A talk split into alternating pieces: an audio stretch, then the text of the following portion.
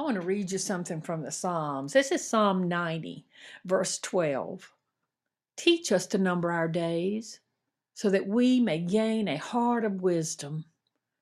You know, one of the best things I learned to help me in the new year came from a Christian author and speaker that I got to hear last year at the Academy for Spiritual Formation in Alabama. And what you're about to hear sounds kind of ghastly, but it's got a powerful impact. He told us that every morning when he got up, he would look in the mirror and he would say, You are going to die. And at first I was like, Whoa, I was kind of appalled at that, but I never forgot it. And then I tried it. I got up the next morning, looked straight in the mirror, and said, You are going to die. Talk about setting your priorities straight. That'll do it. Now we're all going to die, which means our days are numbered. We only have a certain amount of time to make a difference in this world. Listen to James chapter 4. Yet you do not know what tomorrow will bring. What is your life? Were you just a mist that appears for a little time and then vanishes? See, God has gifted us.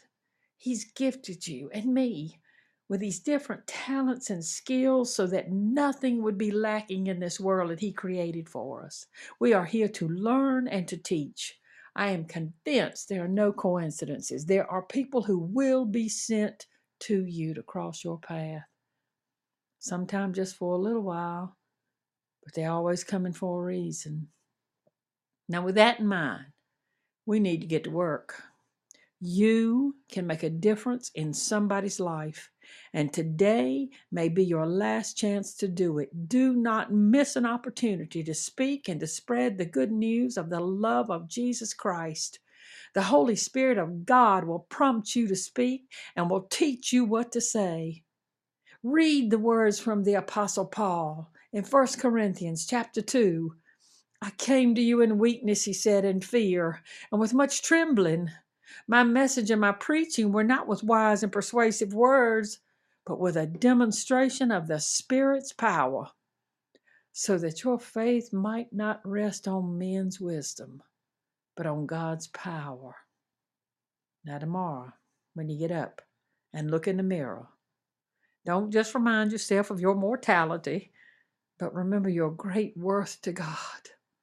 And then get out there and make a difference in this world. Somebody's life is dependent on it. Maybe that somebody is a neighbor, a grandchild, or a co worker. Or maybe that somebody's me.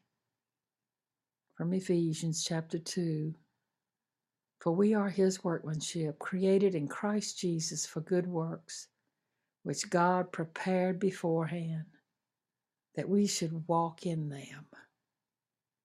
Amen. Amen.